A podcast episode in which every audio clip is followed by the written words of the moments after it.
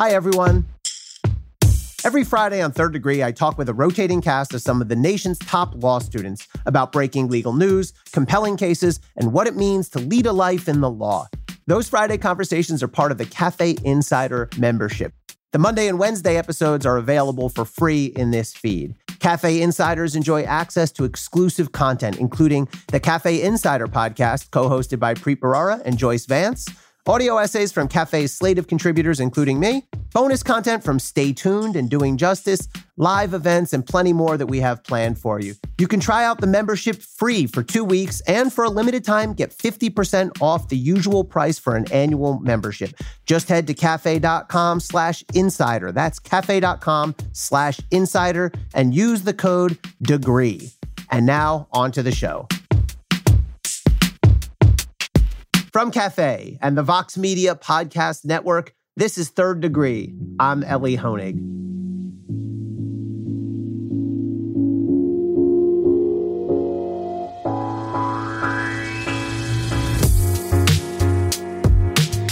When I was a kid back in the eighties, every once in a while, I'd get to stay home from school sick. And one of the secret joys of doing that, especially back in the eighties, was that you'd get to watch terrible game shows on T V, and even better, while your friends were stuck at school, those losers. And one of those terrible game shows was a show called Let's Make a Deal. And the basic premise was they had three doors, doors A, B, and C. There was, I guess, some dealing, as the title suggests, but basically it boiled down to guessing which door you'd get. And two of the three doors would be great prizes, a trip to the Bahamas or a set of jet skis. But the third door would always be, I guess, the consolation prize, and they would make sad music. And there would be like a goat back there or something. I always wonder, by the way, do they get to actually keep the goat? I mean, what if the contestant was a farmer? Or it's got to have some resale value. For anyone who was hoping that the election of Joe Biden as president would be their grand prize when it came to the U S Supreme Court, to anyone holding out hope for a set of judicial jet skis, so to speak, prepare yourself. You're getting the goat. It's going to be the consolation prize at best. I don't see any point in fostering false hope here. It's just not going to happen. The court is not going to expand to thirteen or fifteen or even ten members. Let's be real.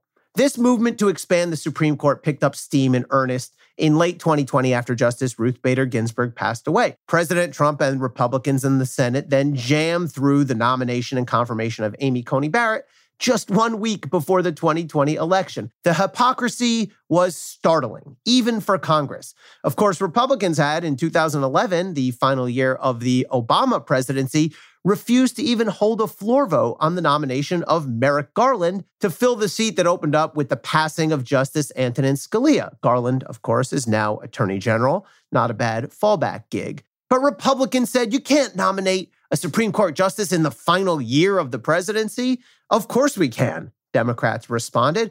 Well, fast forward to late twenty twenty, same situation mostly, even later in the term, and both sides flipped. Now it was Democrats saying, you can't nominate someone in the last year, and it was Republicans saying, of course we can. It was later in the year, but same principle. The only real difference was the math, the Senate math. The power. Republicans controlled the Senate both times. They blocked Obama's pick, and they rammed their own pick through. It's not principled, but it's politics. Elections have consequences, as Barack Obama himself said. For the record, here's my rule. How about if whoever's in office gets to do their job? That's really the only practicable rule. And by the way, when you elect someone as president, it's for four years. It's not for three years and two months, three years and six months. These arbitrary rules are just that. So now President Biden has announced that he's formed a commission to examine the issue and to examine court reform issues in general. That's your consolation prize, folks. If you were hoping for the grand prize of court expansion, you're going to get a commission. Let's break down how we got here and where we're likely to go. First of all, the law and the Constitution. Here's the good news for anyone hoping for court expansion. It is possible, and I think more so than many people may imagine. The Constitution actually does not specify a set number of seats on the Supreme Court. We all learn it as nine, and we come to just accept it the way you know that there are eighteen holes on a golf course or nine innings in a baseball game. There's just nine justices on the Supreme Court. But actually, it doesn't have to be nine. It's up to Congress to set that number through legislation. And over our history, we've actually had as few as five justices and as many as ten. How they landed on having an even number, I'm not quite sure. But the current law setting the number at nine was actually passed over one hundred fifty years ago in eighteen sixty-nine. So while we've grown accustomed to nine justices, it does not have to be that way. The number can be changed. So to make this happen, one party, realistically speaking, would need to control the House, check for the Democrats, the Senate, they've got that one too, and the presidency. Well, there you go, right? Blast away, Democrats, expand at will, done deal, right? Right? Well, not so fast, because point two, the politics. First of all, the filibuster. Now, we all learned in school that majority rules in the Senate. fifty-one votes or fifty plus the tie-breaking vice president, and you rule. And we learned that the filibuster was for these sort of heroic, isolated dissenters to bravely protest and speak on the Senate floor until they passed out from exhaustion. What they didn't teach us in school was that either side could basically just say, eh, I think I'm going to filibuster, and that would make it impossible to pass anything without sixty votes, and virtually nothing would have sixty votes unless one party ever got up to sixty members, which has not happened in a long time. And Democrats have an even bigger problem internally. Justice Breyer, obviously he doesn't have a vote on this technically, but he has made clear he's against Supreme Court expansion. The most senior liberal on the bench. In a speech just last month at Harvard Law School, Justice Breyer said that we ought to think long and hard about changing the number of justices on the court, and that, quote, structural alteration motivated by the perception of political influence can only feed that latter perception, further eroding that trust. And there's another person who has not been on board with court expansion, and that is Joseph Robinette Biden himself. In July of twenty nineteen, Biden told the Iowa starting line, quote, no, I'm not prepared to go on and try to pack the court because we'll rue the day. And then in October of twenty nineteen, during a Democratic primary debate, Biden said, I would not get into court packing. We add three justices. Next time around, we lose control. They add three justices.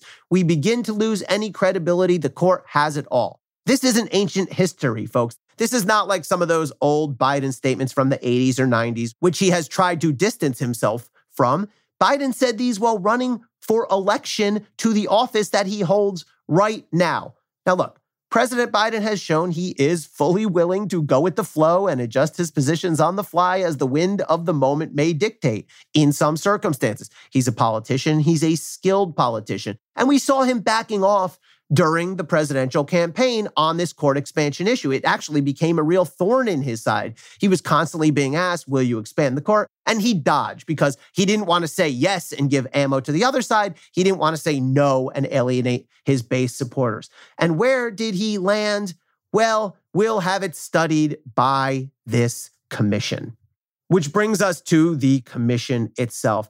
I'm not the first one to say it, but if you want to kill something, send it to a commission. Send it to a bunch of really smart people who are going to study it and talk about it and write a report about it. But for those of you hoping for reform, let me end with a bit of good news for you. The commission is not going to recommend court expansion, and even if they do, it won't happen legislatively. But a lot of good can still come out of the commission. It can really only be a healthy exercise to stop once in a while and take a hard look at any of our institutions, especially those where we seem to abide by age-old practices and norms and expectations just because, well, you know, it's always been that way. And that certainly applies to our courts. Now, the commission itself has thirty-six members. Right there, by the way, that tells you they're not going to get anything drastic done. It is truly a dazzling lineup of legal talent if you look at who's on it. And it's about equally split between conservatives and liberals, left and right leaners.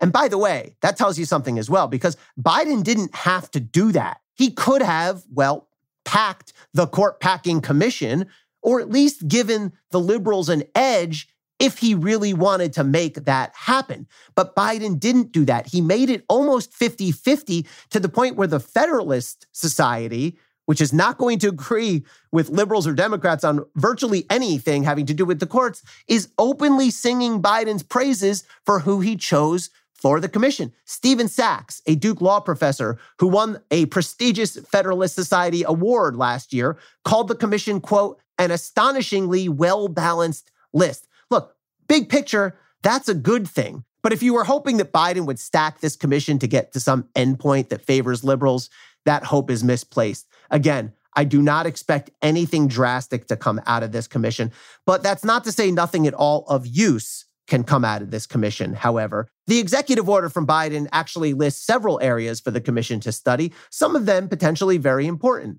For example, term limits. Now, as it is now, we have life tenure for federal judges. This is outdated. It goes back to the late seventeen hundreds when the Constitution was adopted, when the average life expectancy was somewhere in the mid forties. It's now almost double that. So is it time to take another look at this?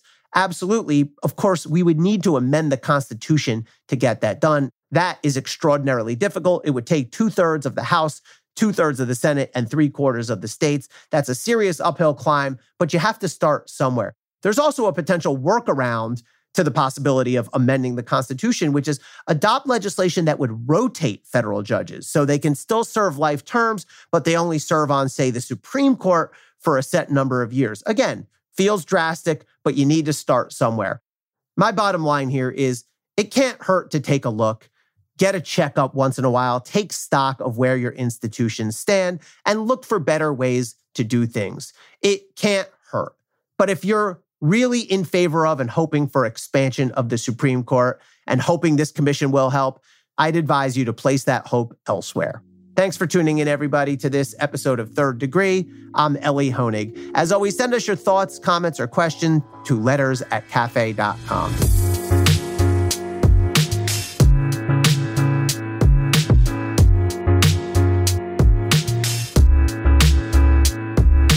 Third Degree is presented by Cafe Studios. Your host is Elie Honig. The executive producer is Tamara Sepper. The senior producer is Adam Waller. The technical director is David Tadashore. The audio and music producer is Nat Wiener. And the Cafe team is Matthew Billy, David Kurlander, Sam Ozer Staten, Noah Azulai, Jake Kaplan, Jeff Eisenman, Chris Boylan, Sean Walsh, and Margot Malley.